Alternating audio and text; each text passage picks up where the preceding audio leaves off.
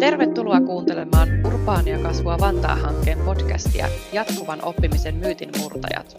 Podcastissa murramme osaamisen kehittämisen myyttejä työssäkäyvän aikuisoppijan ja työnantajan näkökulmista.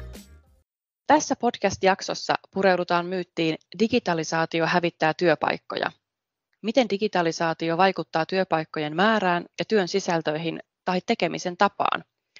Entä miten yritysten ja työntekijöiden tulisi reagoida ja varautua digitalisaation tuomiin muutoksiin? Olen Annina Honkonen ja työskentelen Urbania kasvua Vantaa-hankkeessa projektityöntekijänä Laurea ammattikorkeakoulun tiimissä. Tänään mukana kanssani keskustelemassa ovat yliopettaja Erkki Räsänen Metropolia ammattikorkeakoulusta sekä lehtori Jyrki Innanen Laurea ammattikorkeakoulusta. Tervetuloa mukaan. Kiitoksia. Jos lähdetään siitä, että nyt ollaan reipas vuosi tehty poikkeusoloissa töitä ja etätöitä, tätäkin podcastia nauhoitetaan etänä vähän ympäri Suomea, niin mietitään sitä, että viime vuosi toi aika paljon, paljon muutoksia niin, kuin niin tekemise, työn tekemiseen kuin moneen muuhunkin asiaan. Koronapandemia sai aikaan suuren loikan näiden digitaalisten ratkaisujen käyttöönotossa niin yritysten liiketoiminnassa kuin työntekijän työnkuvassa ja siinä työntekemisen tavoissa ja ihan vapaa-ajan harrastuksissakin. Toisaalta voi sanoa, että digitalisaatio jopa mahdollisti tämän työn tekemisen tällä tavalla, kun kaikki muu ympärillä muuttui. Ja se jopa vauhditti niiden digitaalisten ratkaisujen käyttöönottoja ja työn tekemisen erilaisia tapoja. Mutta digitalisaatiohan ei kuitenkaan ole vain koronasta selviytymisen keino, vaan se on ehkä niin kuin laajempi kehityssuunta, vai mitä mieltä olette?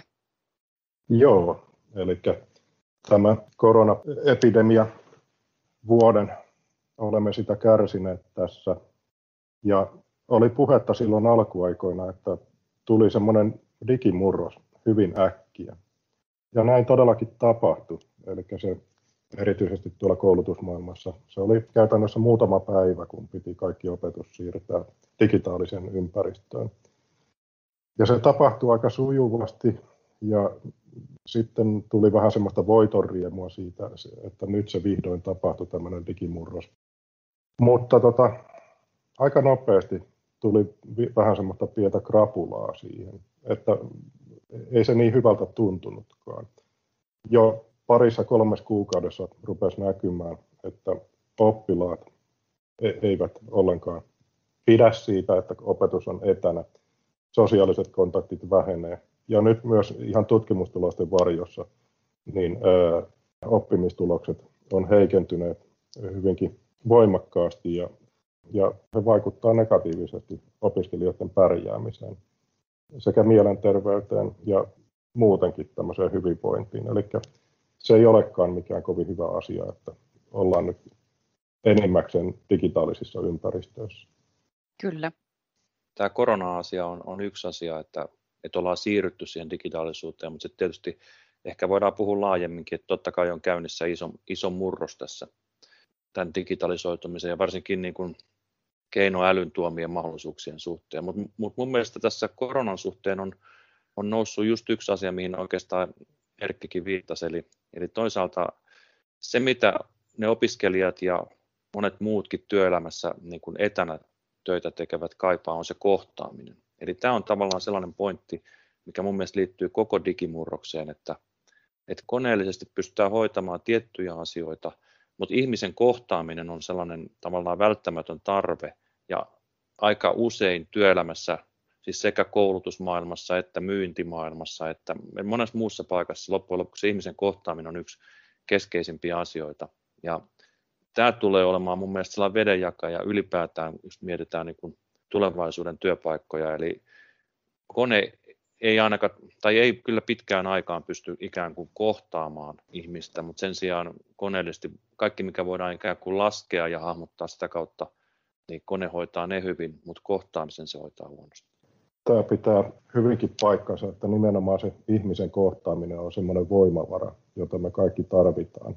Mun mielestä tämä liittyy tosiaan niin kuin siihen meidän aiheeseen aika hyvinkin, että mä uskon, että, että aika monet ammatit, tyyli vaikka lääkärin ammatti, niin, niin mulla on tavallaan sellainen ajatus, että lääkärin ammattiin liittyvää dataa on, on valtavasti saatavilla, eli on diagnooseja ja on reseptejä, on kaikkea muuta, ja sitä niin kuin monessa muussakin yhteiskunnan osa-alueessa sitä dataa alkaa olla niin paljon, että, että ei, ei lääkärit pysty enää tavallaan analysoimaan näitä syy-seuraussuhteita. Niin varmasti koneet tekee yhä enemmän ja enemmän diagnooseja ja yhä enemmän ja enemmän myöskin tällaista hoidon, hoidon määräämistä, mutta silloin mulla jää, mun mielestä jää se kohtaaminen. Eli mä uskon, että lääkärin ammatti keskittyy tulevaisuudessa enemmän tällaiseen niin kuin sen tiedon siirtämiseen potilaalta järjestelmiin ja toisinpäin järjestelmistä sen tiedon siirtämisen siihen ihmisille päin. Eli se lääkärin ammatin keskiössä tulee ehkä olemaan 20 vuoden päästä nimenomaan se kohtaaminen. Joo, toi on kyllä, pitää hyvin paikkansa tuo, että sitä dataa tulee niin paljon, erityisesti terveydenhuollon puolella, että lääkärit, hoitajat ovat aivan hukassa sen kaiken datan keskellä. Ja myöskin otetaan käyttöön näitä apottijärjestelmiä ja erilaisia sairaanhoidon tukijärjestelmiä muitakin. Ja nämä käyttöönottoprosessit on sitten niin vaikeita, että tahtoo tämä koko terveydenhuolto halvaantua, kun ei pystytä ottamaan ketterästi käyttöön näitä kaikkia järjestelmiä. Eli kaiken sen datan keskellä kuitenkin sitten unohtuu se, että millä tavalla nämä järjestelmät meitä tukee. Helposti käy se renki-isäntä-ilmiö, että minkä odotamme, että helpottaisi meidän elämää niin siitä tulee helposti itsetarkoitus ja sitten kaikki menee sen järjestelmän ehdoilla. Semmoista ei pitäisi saada tapahtua. Kyllä. Eli periaatteessa voi ajatella niin, että tavallaan digitalisaatio jakaa meidän tämänhetkisiä ja on jo jakanut aikaisempiakin ammatteja ehkä kahteen, ainakin kahteen kastiin. On ne, jotka häviää digitalisaation myötä, ehkä kokonaankin ja on jo hävinnytkin ajan saatossa. Ja sitten on niitä ammatteja, jotka pysyy ja sitten taas ne pystyy jakamaan ehkä kahteen kastiin niin, että on ne, joihin digitalisaatio ei välttämättä vaikuta niin paljon. Hierojat hieroo edelleen samalla tavalla tai, tai jotain muuta, muita tämmöisiä ammatteja. Ja sitten taas on niitä, joihin se niin kuin vaikuttaa tavalla tai toisella. Joo, eli kyllä tämmöistä tietynlaista murrosta on näkyvissä ja ylipäätään ammattien muuttumista hyvin paljon. Eli tietyt alat häviää, uusia tulee helposti tilalle, eli se täytyy pitää mielessä. Eli tämä tavallaan muuttuu tämä työelämä. Se esimerkiksi näkyy tuolla, voi sanoa vaikka asiakaspalvelupuolella. Siellä tapahtuu semmoista, että kyllä tätä asiakaspalvelua helposti siirretään chatbottien ja myöskin sitten tämmöisten ihan robottien tehtäväksi. Että ja se on itse asiassa aika jännää, että kun näkee sitä, että tota, vaimoni tässä otti kerran asiakaspalvelun, Applen asiakaspalvelun yhteyttä poikani pelattua videopelissä aika ison laskun. Ja vaimollani meni monta minuuttia ennen kuin hän huomasi, että nyt on kyseessä siellä botti, joka hänen kanssaan puhuu. Eli kehitys on jo niin pitkällä, että emme välttämättä aina huomaa sitä, että palveleeko meitä robotti vai ihan oikea ihminen. Mutta niin kuin voi sanoa, että tietyt, tiettyä tämmöistä murrosta tapahtuu, mutta mä en välttämättä näe sitä, että niin kuin suuressa mittakaavassa työnteko välttämättä digitalisaation myötä vähenisi. Päinvastoin voi tapahtua sillä tavalla, että tulee uusia osaamistarpeita ja enemmän sitten tämmöistä korkeampaa tietotaitoa vaativaa osaamista vaativia ammatteja. Eli ylipäätään tarvitaan sitten ihmisiä, jotka sitten hallitsee ja kykenee niin ymmärtämään dataa. Eli myöskin se datalukutaito, se on niin kuin tavallaan tämmöinen uusi kansalaistaito.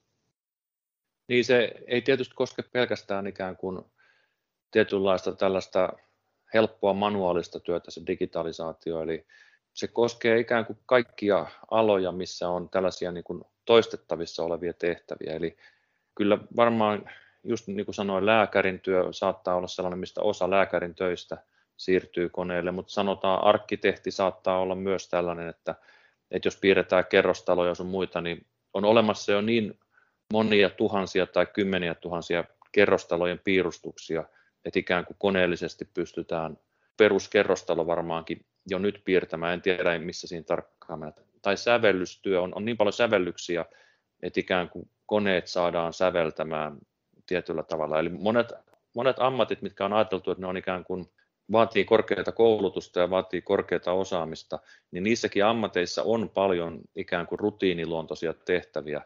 Eli tämä ei ole missään nimessä niin, että tämä koskisi vain ikään kuin sanotaan suorittavaa työtä, vaan tämä voi yllättää myös esimerkiksi lakimiehet, vaikka kauppakirjoja on tehty miljoonia maailmassa, jos ne kaikki syötetään koneeseen ja niin tekoäly tekee erittäin hyvät kauppakirjat sekunnin murto-osissa, niin silloin tarvitaanko siihen enää lakimiestä tekemään testamentteja tai kauppakirjoja sun muita. Niin kyllä tämä voi olla yllättäväkin tämä muutos, missä kaikkialla sitä dataa ikään kuin on.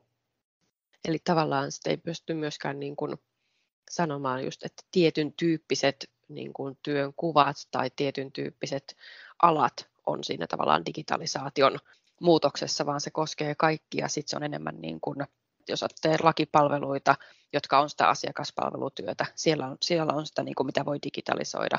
Ja sitten taas esimerkiksi vaikka parturikampaajan puolella, niin mä en ehkä itse ainakaan vielä menisi parturikampaajalle, joka olisi robotti, koska haluaa kuitenkin mieluummin sen sen ihmisen siihen. Toki sitä ei tiedä tulevaisuudessa, mitä käy, mutta se on ehkä esimerkiksi sellainen ammatti, mikä ei ainakaan vielä muutu digitalisaation myötä.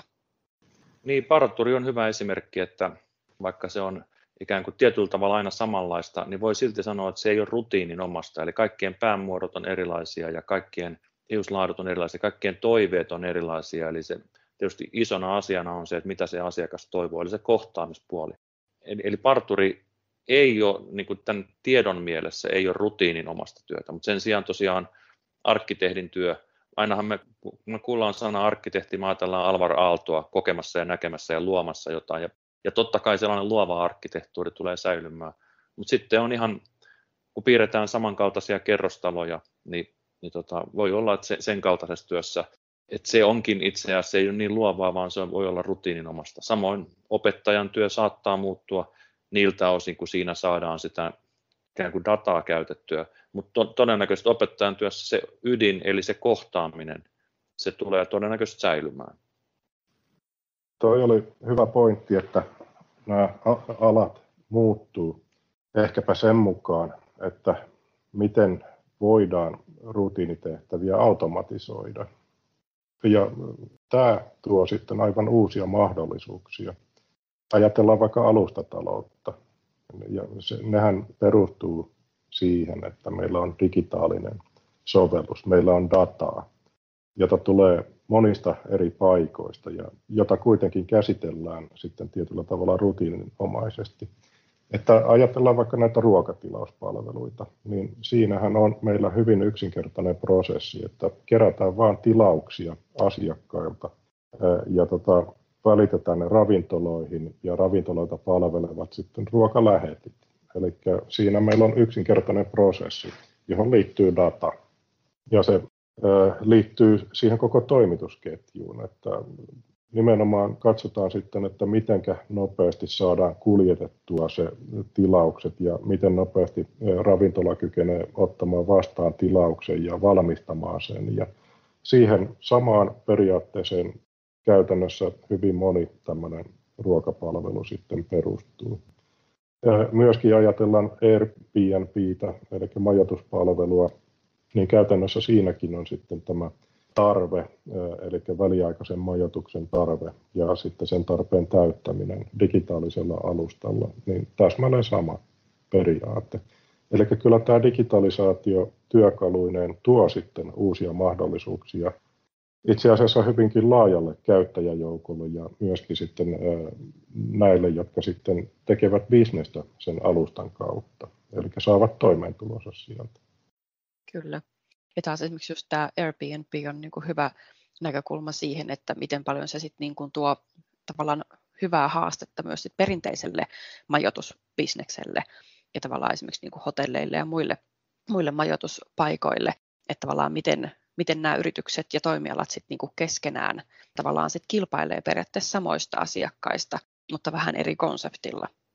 Kyllä. Eli tähän tavallaan myös mielenkiintoista, miten nämä niin, kuin niin sanotusti perinteisen ja vanhan, niin ei vanhan ajan, mutta tavallaan aikaisemmin olemassa olevat yritykset ja toimialat sitten reagoi tähän digitaalisuuteen ja siihen muutoksiin, mitä tulee esimerkiksi sitä, että hotellit saa kilpailijakseen nämä Airbnb-versiot.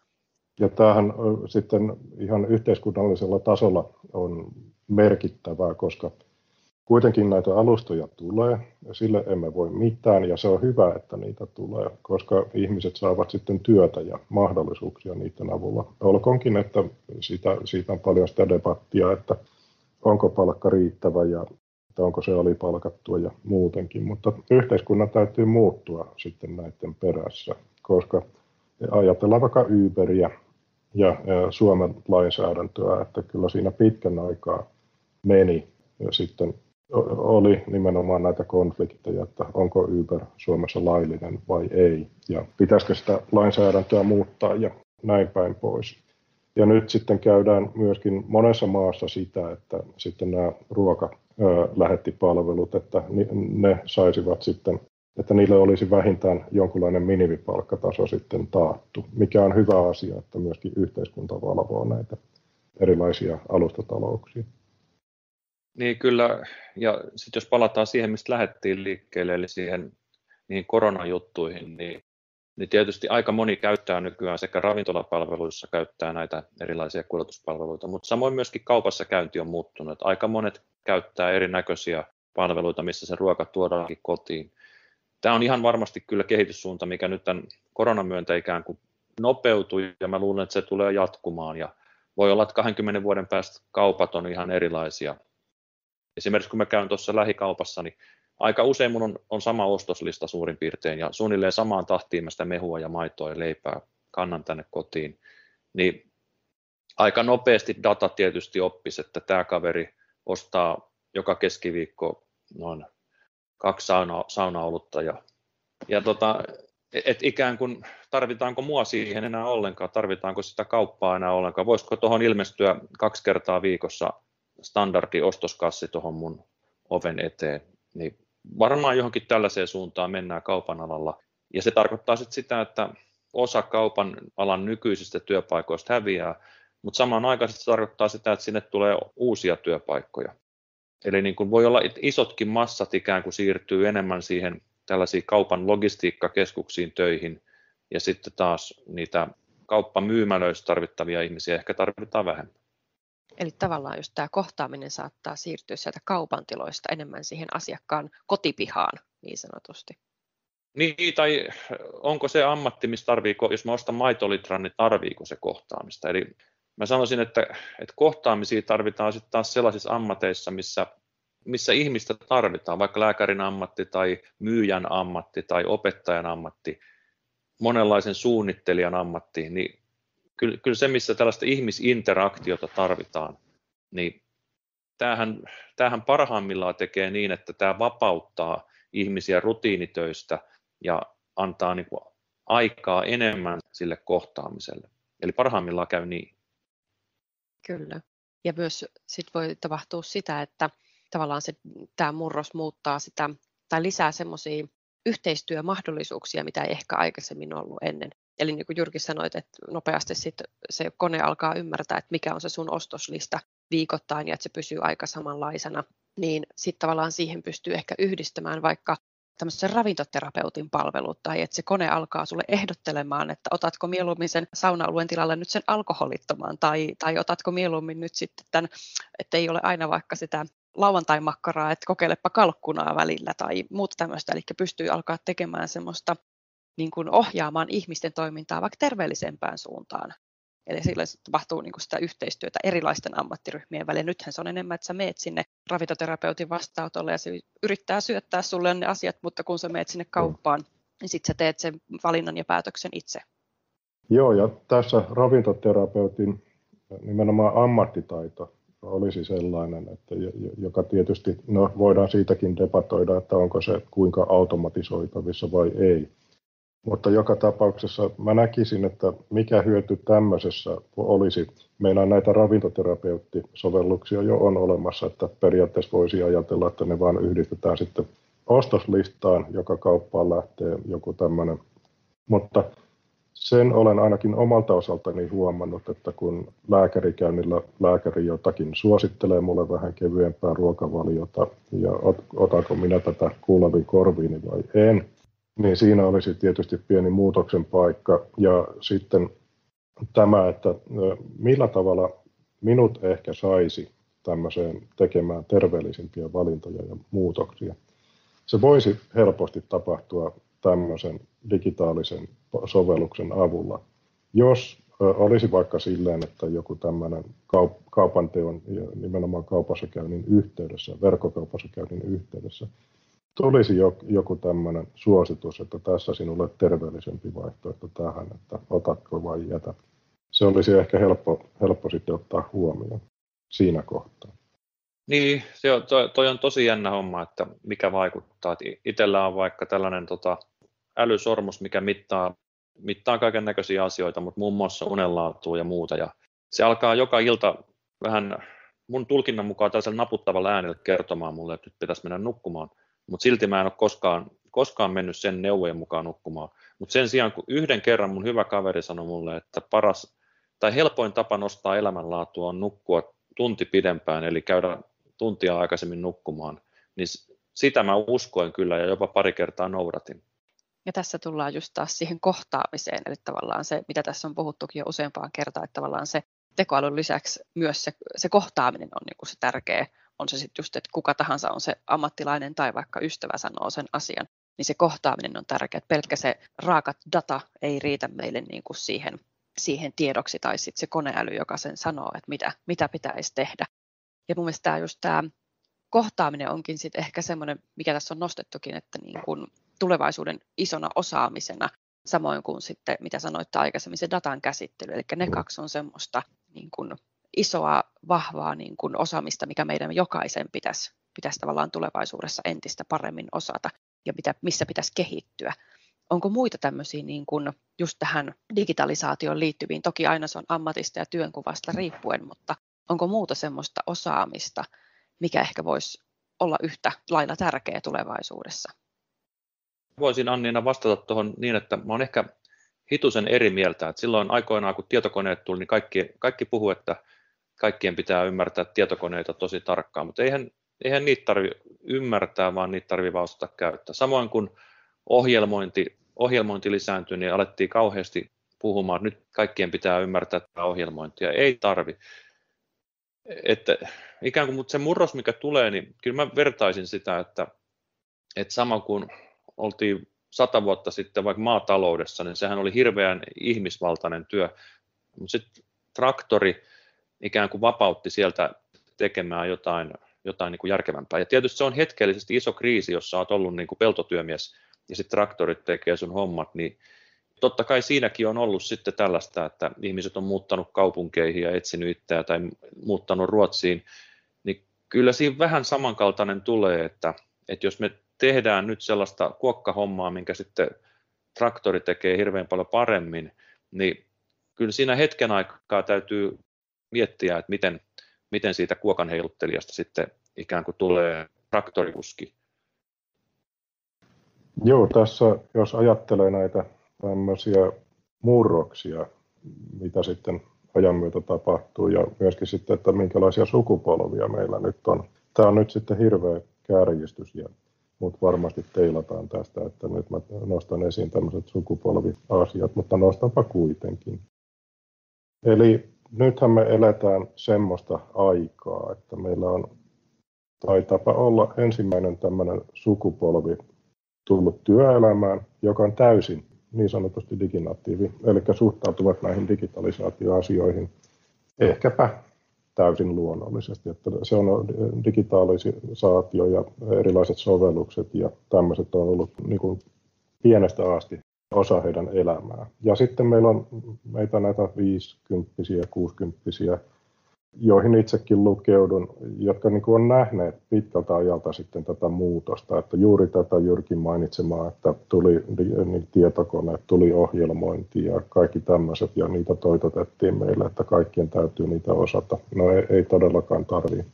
Osata, mutta tota, kuitenkin me ehkä nyt ollaan koettu se ja nähty sitten tämmöistä, että muutoksia tulee, muutoksia menee, jotakin niistä jää ja niin kuin itse asiassa aika paljon hyväkin. Ja ehkä se on sitten vähän tämmöistä muutosvastarintaa, että tässä hetkessä osa työelämässä olevista ja työelämään valmistuvista myöskin pelkäävät digitalisaatiota ja sitä, että työpaikat vähenee ja muutenkin. Mutta osa porukasta kyllä sitten suhtautuu täysin niin kuin luonnollisena asiana digitalisaation ja että si- siinä ei ole mitään pelättävää. Ja kyllä mäkin näen sen asian sillä tavalla, että enemmän tulee vain tämmöisiä uusia elämää helpottavia mahdollisuuksia kuin, niin kuin lopullista vahinkoa digitalisaation myötä. Ja tavallaan ne mahdollisuudet voi olla myös niitä niin kuin uusia uria tai uusia työn kuvia. Kyllä, ja tästä voitaisiin oikeastaan tulla taas vähän siihen yhteiskunnallisen muutoksen, että juurikin tämä, että millä tavalla se työ muuttuu ja mitä tavallisen ihmisen tulisi ottaa huomioon tässä muutoksessa. On kuitenkin ihan selvää, että digitaidot ovat tärkeitä, se on uusi kansalaistaito. Ja myöskin sitten mitä itse nähnyt tässä ihan omiin kokemuksiin perustuen, että tavallaan tämä osaamisvaatimukset kasvaa. Tulee hieman nopeampaa sykliä ihmisille eteen, miten pitäisi päivittää omia ammattitaitojaan ja osaamistaan.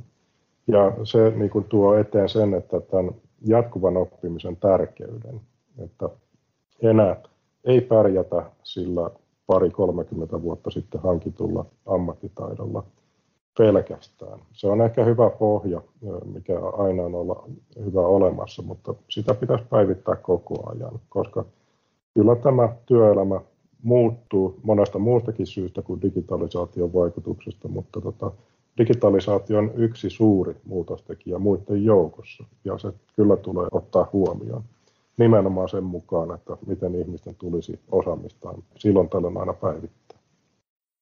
Niin, kyllä mä näkisin myös tämän, tämän niin kuin ennen kaikkea mahdollisuutena ja itse asiassa tässä ennen tätä podcastia juttelen just vaimon kanssa, mikä työskentelee alalla, missä, missä tämä tulee vaikuttamaan merkittävästi tämä niin kuin digitalisoituminen. Ja hän käytti termiä kapasiteetin hyödyntäminen, eli että totta kai työpaikkoja häviää ja tulee uusia työpaikkoja, mutta kyllä tässä on ennen kaikkea iso mahdollisuus siihen, että ihminen pääsisi tekemään sellaista asiaa, missä ihminen on hyvä ja mikä ehkä ihmistä kiinnostaa. Me on puhuttu tästä kohtaamisesta, mutta muutenkin ylipäätään saadaan ikään kuin ihmisen kapasiteetti sellaiseen käyttöön, missä se on paljon parempi kuin ei, ei ihminen ole mikään laskukone tai mikään sellainen, antaa koneen hoitaa niitä asioita ja hyödynnetään me sitä kapasiteettia, mikä jää sitten siitä laskemisesta, jää, jää meidän käyttöön. On, niin toi on tavallaan hyvä näkökulma sit siihen, että kun sanoit, että hyödynnetään sitten tavallaan se ihmisen kapasiteetti ja sitten se niin kuin osaaminen niin kuin semmoiseen, mitä se kone ei välttämättä vielä voi tosiaan tehdä, vaikka siihen kohtaamiseen tai muuhun, niin kenen vastuulla tavallaan sit se osaamisen päivittäminen tässä tilanteessa on? Onko se sen työpaikan, työnantajan vai sitten sen työntekijän vastuulla? Toi on hyvä kysymys ja siihen ei ole yhtä yleispätevää vastausta. Työnantaja, niin jos on niin kuin itse asiassa tämmöinen niin sanotusti hyvä työnantaja ja vastuullinen työnantaja, pitää huolta työntekijöistään sillä tavalla, että näiden ammattitaito pysyy ajantasaisena. Se on niin kuin parasta, mitä sitten työnantajat voivat tehdä sekä oman firmansa eteen että sitten näiden työntekijöiden eteen. Pidetään huolta siitä, että ihmiset kouluttautuu, pääsee eteenpäin urallaan ja voivat hyvin. Nimenomaan se ammattitaidon ylläpitäminen uusien taitojen oppiminen, niin kyllä se korreloi ihmisten hyvinvointiin hyvin vahvasti. Mutta tota, toisaalta sitten voisi ajatella, että ihmisellä on itsellään se vastuu. Että mä olen pitänyt paljon tämmöisiä muutoskoulutuksia, rekrykoulutuksia ja tämän tämmöisiä. Ja kyllä se siinä vaiheessa on aika karu herätys, että jos on pari 30 vuotta tehnyt yhtä ja samaa hommaa, ja tota, sitten ei ole mahdollisuuksista huolimatta päivittänyt ammattitaitoa. Siihen voi tietysti olla moniakin syitä, miksi näin ei ole tapahtunut, mutta tota, siinä vaiheessa, kun herätään siihen tilanteeseen, että nyt ei enää oma ammattitaito riitä siihen, että mitä on tehnyt, ne työtehtävät häviää alta pois, niin se on aina suuri tragedia ihmiselle. Eli kyllä mä näkisin, että myös jokaisen meistä tulisi pitää huolta siitä, että ammattitaito pysyy nykypäivän vaatimusten tasolla. Niin kyllä se ehdottomasti se vastuu täytyy olla kuitenkin loppukädessä yksilöllä, mutta ilman muuta olen samaa mieltä Erkin kanssa, että, että ikään kuin työntekijät on monen firman tärkein resurssi, niin totta kai siinä mielessä fiksut työnantajat pitää myöskin huolta näistä, näistä tärkeimmistä resursseistaan. Eli kyllä tietyillä aloilla, just vaikka ohjelmistoala, niin on korostuneesti huomattu, että miten, miten kriittisiä nämä nimenomaan ihmiset on. Ja vähitellen se ehkä se ihmisarvostus leviää sitten näiltä moderneilta aloilta, aloilta myöskin. Mutta jos ajattelee vaikka, vaikka isoja ammattiryhmiä, missä saattaa olla muutos tulossa, niin, niin vaikka kyllähän testataan jo aika paljon ja ollaan aika pitkälläkin vaikka tällaisessa ilman kuljettajaa tapahtuvassa niin kuin autoilussa tai liikenteessä ylipäätään. Ja kyllähän se on selvää, että se tulee jossain muodossa tulemaan. Ja kuljetusalalla on kuitenkin hirveä määrä ihmisiä, niin kyllä se on tietyllä tavalla vähän vaikea myös sit miettiä sitä, että, että jossain vaiheessa kun tulee taksit, missä ei ole kuljettajaa, tai bussit, missä ei ole kuljettajaa, tai roska-autot, missä ei ole kuljettajaa, tai, tai mihin, mihin kaikkialle se nyt sitten tuleekaan, niin mitä se sitten tarkoittaisi vaikka nykyisten bussikuskien kannalta, mitä heidän pitäisi ruveta tekemään. Että nämä ei ole tavallaan helppoja asioita, eikä ole helposti nähtävissä vielä, että kuinka laajalle vaikka kuljettajat on autot, että kuinka laajalla se on esimerkiksi 30 vuoden päästä. Ja mitä nykyisten nuorten kuskien pitäisi tehdä, että he pystyvät jo varautumaan siihen. Tai mitä kuljetusfirmojen pitäisi alkaa jo nyt tekemään. Et, et ei nämä tietyllä tavalla ole helppoja kysymyksiä kyllä, koska se tulevaisuuden sekä se, että mikä muuttuu ja se, että se millä aikavälillä muuttuu, niin se on loppujen lopuksi aika vaikeaa hahmottaa. Et vaikka nyt on jo tiedossa, että se tulee, tosi vaikea tietää, kuinka laajasti ja kuinka nopeasti. Kyllä. Eli ennakoinnin tavallaan lisänä sen verran, mitä sitä pystyy tekemään, niin on ehkä sitten myös se tavallaan semmoinen rohkeus siihen, että ei mennä niin kuin, ei vetäydytä siitä pois, siitä digitalisaation tuomista muutoksista, on koskien mm. sitten omaa elämää tai sitten sitä työ, työntekoa, vaan se, että uskalletaan tavallaan niin kuin miettiä, että mitä se voi olla, heittää ehkä niitä hullujakin ideoita, hassuja ideoita, mitkä nyt kuulostaa ihan, ihan oudoilta, mutta mitkä voi olla niin kuin mahdollisia sit muutaman vuodenkin päästä, mitä se voi niin kuin tarkoittaa. Että tavallaan kun se digitalisaatio muuttaa, niin sitä työn tekemistä, sen aikaa ja paikkaa, niin kuin nyt on vaikka viimeisen vuodenkin aikana huomattu, että me voidaan tehdä tätäkin podcastia ihan mistä päin Suomea tai vaikka Suomen rajojen ulkopuolelta tahansa, kunhan netti toimii. Mm. Niin kaikki onnistuu siinä mielessä.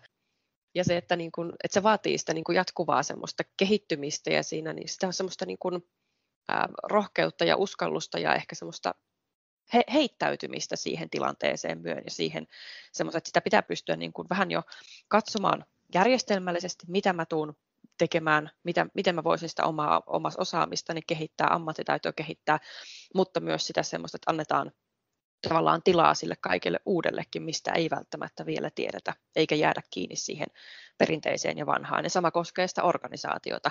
Sen pitää pystyä tukemaan sitä työntekijää siinä, että mihin päin se haluaa sitä omaa osaamistaan viedä ja kehittää. Toi, to, toi on tosiaankin hyvin tärkeää se organisaation tuki. Ja se on niin kuin oikeastaan yrityksen, osa yrityksen kulttuuria, että miten sitten yrityksessä tuetaan nimenomaan työntekijöiden, henkilöstön pyrkimyksiä kehittää itseään. Ja ehkä nyt voisi niin kuin vähän peilata omakohtaista kokemusta siinä, että mä oon nyt tämmöisen muutaman uramuutoksen kokenut itselläni. Ja ne on oikeastaan ollut seurauksia siitä, että mä oon johonkin kohtaan työssäni sitten aina kyllästynyt. Eli mä oon todennut, että nyt ollaan semmoisessa risteyskohdassa, että mä voin hommassani jatkaa, tai, mutta siitä seuraa enemmän kyllästymistä, enemmän kyynistymistä ja ehkä tämmöistä leipiintymistä niin sanotusti, mutta tota, sitten on tullut se risteyskohta, että nyt voisi lähteä kokeilemaan jotakin uutta. Ja itsestäni ainakin oppinut sen, ja tämä nyt ei ole kenellekään mikään yleispätevä sääntö, vaan, mutta niin kuin itse havainnut itsessäni sen, että semmoisessa kohtaa, kun on tapahtunut se kyllästyminen, niin on aika matalalla kynnyksellä lähtenyt kokeilemaan jotakin uutta. Ja se uuden kokeminen on sitten aina edellyttänyt uusien asioiden oppimista nimenomaan sen työn suhteen. Ja kyllä mun työuralla niin kuin digitalisaatio on yhä vahvemmin ja vahvemmin tullut mukaan koko ajan. Eli just näiden digitaitojen oppiminen yhä syvemmin ja syvemmin niin on sitten ollut se, joka on mahdollistanut semmoisen itse asiassa hyvän urakehityksen. Ja se on tapahtunut vähittäin, eli mitään semmoista suurta murrosta ei välttämättä tarvitse tehdä, että se onnistuisi. Ja mä sanoisin, että myöskin tämä pätee suuremmassa mittakaavassa, että jos vaikka joku yritys miettii tämmöistä digitalisaatiota ja miten uudistaa liiketoimintaansa, niin pitäisi olla avoin koko ajan pienille muutoksille ja sitten tehdä niitä koko ajan ja yhtäkkiä sitten huomata, että kappas vaan, mehän ollaankin pysytty aika hyvin ajanhermolla ilman mitään hirveän radikaalia isoa mullistusta. Niin, minusta on ikään kuin kaksi termiä, mitkä on sekä yksilön että yrityksen kannalta, ne on ehkä jossain määrin eri, erillisiä termejä, eli, eli toisaalta tietenkin tarvitaan niin kuin rohkeita yksilöitä ja rohkeita yrityksiä, mitkä Annina käytit sanaa heittäytyy sinne, ja että totta kai meillä täytyy olla niitä edelläkävijöitä ja riskinottajia, mutta sitten mä väittäisin, että suurimmalle osalle yrityksistä ja suurimmalle osalle myöskin yksityishenkilöstä riittää, että on sellainen avoin mieli. Koska riskinottajillahan käy myöskin niin, riskin luonteeseen kuuluu se, että osa menee pieleen, niin mun mielestä digitalisaatiossa valtaosalle meistä riittää se, että antaa niiden rohkeiden mennä myös metsään ja sitten katsoo, että aha, tämä näyttää toimivan. Että se avoimuus on valtavan tärkeää meille, meille ikään kuin muille. Ja sitten rohkeutta tarvitaan tietyillä tyypeillä, ketkä haluaa tavallaan putsata pöydän, niin niiden kannattaa olla rohkeita. Kyllä. Jos vetää tätä keskustelua vähänkin yhteen, meillä oli podcastin tämä myytti oli, että digitalisaatio hävittää työpaikkoja, niin se ehkä on nyt keskustelun aikana ehkä muuttunut. Toki se oli raflaava otsikko meillä, jotta saadaan sitä keskustelua aikaiseksi. Sehän ei ole pelkästään sitä, että se hävittää työpaikkoja, vaan enemmän ehkä voisi sanoa, että digitalisaatio muuttaa työelämää ja muuttaa niitä työpaikkoja. Niin, sata vuotta sitten oltaisiin sanottu, että traktori muuttaa työelämää ja kyllähän se muutti. Eli kyllä se osa työpaikoista hävisi, osa, osa tuli ihan uusia työpaikkoja ja sitten osa työpaikoista ikään kuin muuntui siinä mukana. Eli, eli kyllä se traktori muutti työelämää, mutta eihän sitä kukaan enää edes tuo ajatelleeksi, että ennen valtaosa ihmisistä työskenteli pellolla manuaalisessa työssä. Sadan vuoden päästä ei, ei kukaan tuo ajatelleeksikaan, että että ihminen, meillä on aika rajallinen laskentakapasiteetti, että me ollaan joskus niin kuin käsin laskettu kaiken näköisiä ihmeellisiä asioita liittyen dataan. Mm, kyllä. Tai että, että silloin kun minä olen parikymmentä vuotta sitten aloittanut koulun käynnin, niin silloin piti vielä opetella kaunokirjoitusta, että osaa allekirjoittaa papereita nyt niitä voidaan työ, työpaikalla lähettää sähköisesti ja sinne on valmiiksi tehty huomattavasti nätimmällä käsikirjoituksella sitten semmoinen valmis nimikirjoitus, niin se näyttää kyllä paljon paremmalta kuin ne, ne silloin parikymmentä vuotta sitten opetellut harakanvarpaat. Niin kyllä se kehitys kehittyy ja se on, se on myös hyviä puolia ehdottomasti siinä. Joo, näin, näin on. Eli kyllä tämä digitalisaatioteknologia kautta aikain on meidän työntekoa ja elämää muuttaneet. Ja sillä tavalla nyt tämä digitalisaatiokin tässä, niin toki se muuttaa työtä. Ja on selvää, että työn muutoksessa niin jo, joitakin aloja ja työpaikkoja toki häviää, mutta uusia tulee tilalle. Ei siinä oikeastaan sen kummemmasta ole kyse. Täytyy vain suhtautua uteliaasti sitten näihin muutoksiin ja yrittää pysyä siinä muutoksessa mukana. Kyllä, niin työnantajan kuin työntekijän organisaatioiden Juuri yksityisenkin ihmisen, niin omassa työelämässä kuin siellä vapaa-ajallakin myös sitten. Mun mielestä yksi parhaimpia esimerkkejä, mitä mä oon viime aikoina kuullut, niin oli, oli, tota, oli, oliko se Kaakkois-Suomen sairaanhoitopiirissä, oli tällainen yksinkertainen kokeilu, että kokeiltiin robotteja niin kuin roskan kuljetukseen ja siihen oli niin kuin terveydenhuolto, terveydenhoidon piirissä oli epäilyksiä, että tuleeko tässä nyt robotit viemään jotenkin meidän työn, mutta kysymys on vaan siitä, että terveydenhuollossa tulee aika paljon eri, erilaista roskaa, mitä pitää lajitella eri tavoin. Ja itse asiassa kun mitattiin sairaanhoitajia, niin heidän työajastaan meni niin kuin merkittävä osa siihen, että he käveli pitkin sairaalan käytäviä ja vei erilaisia roskia eri paikkoihin. Niin nyt tällaisilla yksinkertaisilla roskaroboteilla pystyttiin tämä osa sairaanhoitajan työstä, tämä käytävillä kävely, pystyttiin vähentämään niin kuin merkittävästi. Ja tämän kokeilun jälkeen kaikki oli ikään kuin aika tyytyväisiä, mutta siihenkin liittyy tosiaan pelkoa, että mitä tämä robotti tulee tekemään. Mutta loppujen mm. lopuksi, kuinka moni ihminen haluaa käyttää 15 prosenttia työajastaan sairaalan käytävillä kävelyyn? Harva, harva haluaa, mutta robotti ei välitä. Minusta tämä on niin kuin erinomainen esimerkki, mihin todennäköisesti suurin osa digitalisaatiosta liittyy. Kyllä. Ja sitten tämän tavallaan säästyneen työajan voi käyttää vaikka sitten niihin ihmisten kohtaamiseen, siihen mihin se ihminen on parhaimmillaan, missä hän on parhaimmillaan ja siihen puoleen. Kiitos. Tämä oli, tämä oli erittäin valaiseva keskustelu ja toivotaan, että myös meidän podcastin kuulijat sai tästä uusia ajatuksia. Kiitos Erkille ja kiitos Jyrkille. Kiitoksia. Kiitos, tämä oli mukava tehdä. Tämä on Jatkuvan oppimisen myytinmurtajat podcast, joka on osa Urbaania kasvua Vantaa-hanketta. Hankkeessa luodaan uusia ratkaisuja sosiaaliseen rekrytointiin ja yritysten henkilöstön osaamisen kehittämiseen. Näin tuetaan ja kiihdytetään yritysten kasvua. Hanke kuuluu eurooppalaiseen Urban Innovative Actions-ohjelmaan ja on Euroopan aluekehitysrahaston rahoittama. Lisätietoja saat sivuiltamme urbaaniakasvua.fi, jossa pääset käsiksi myös muihin podcast-jaksoihimme. Pysy siis kuulolla.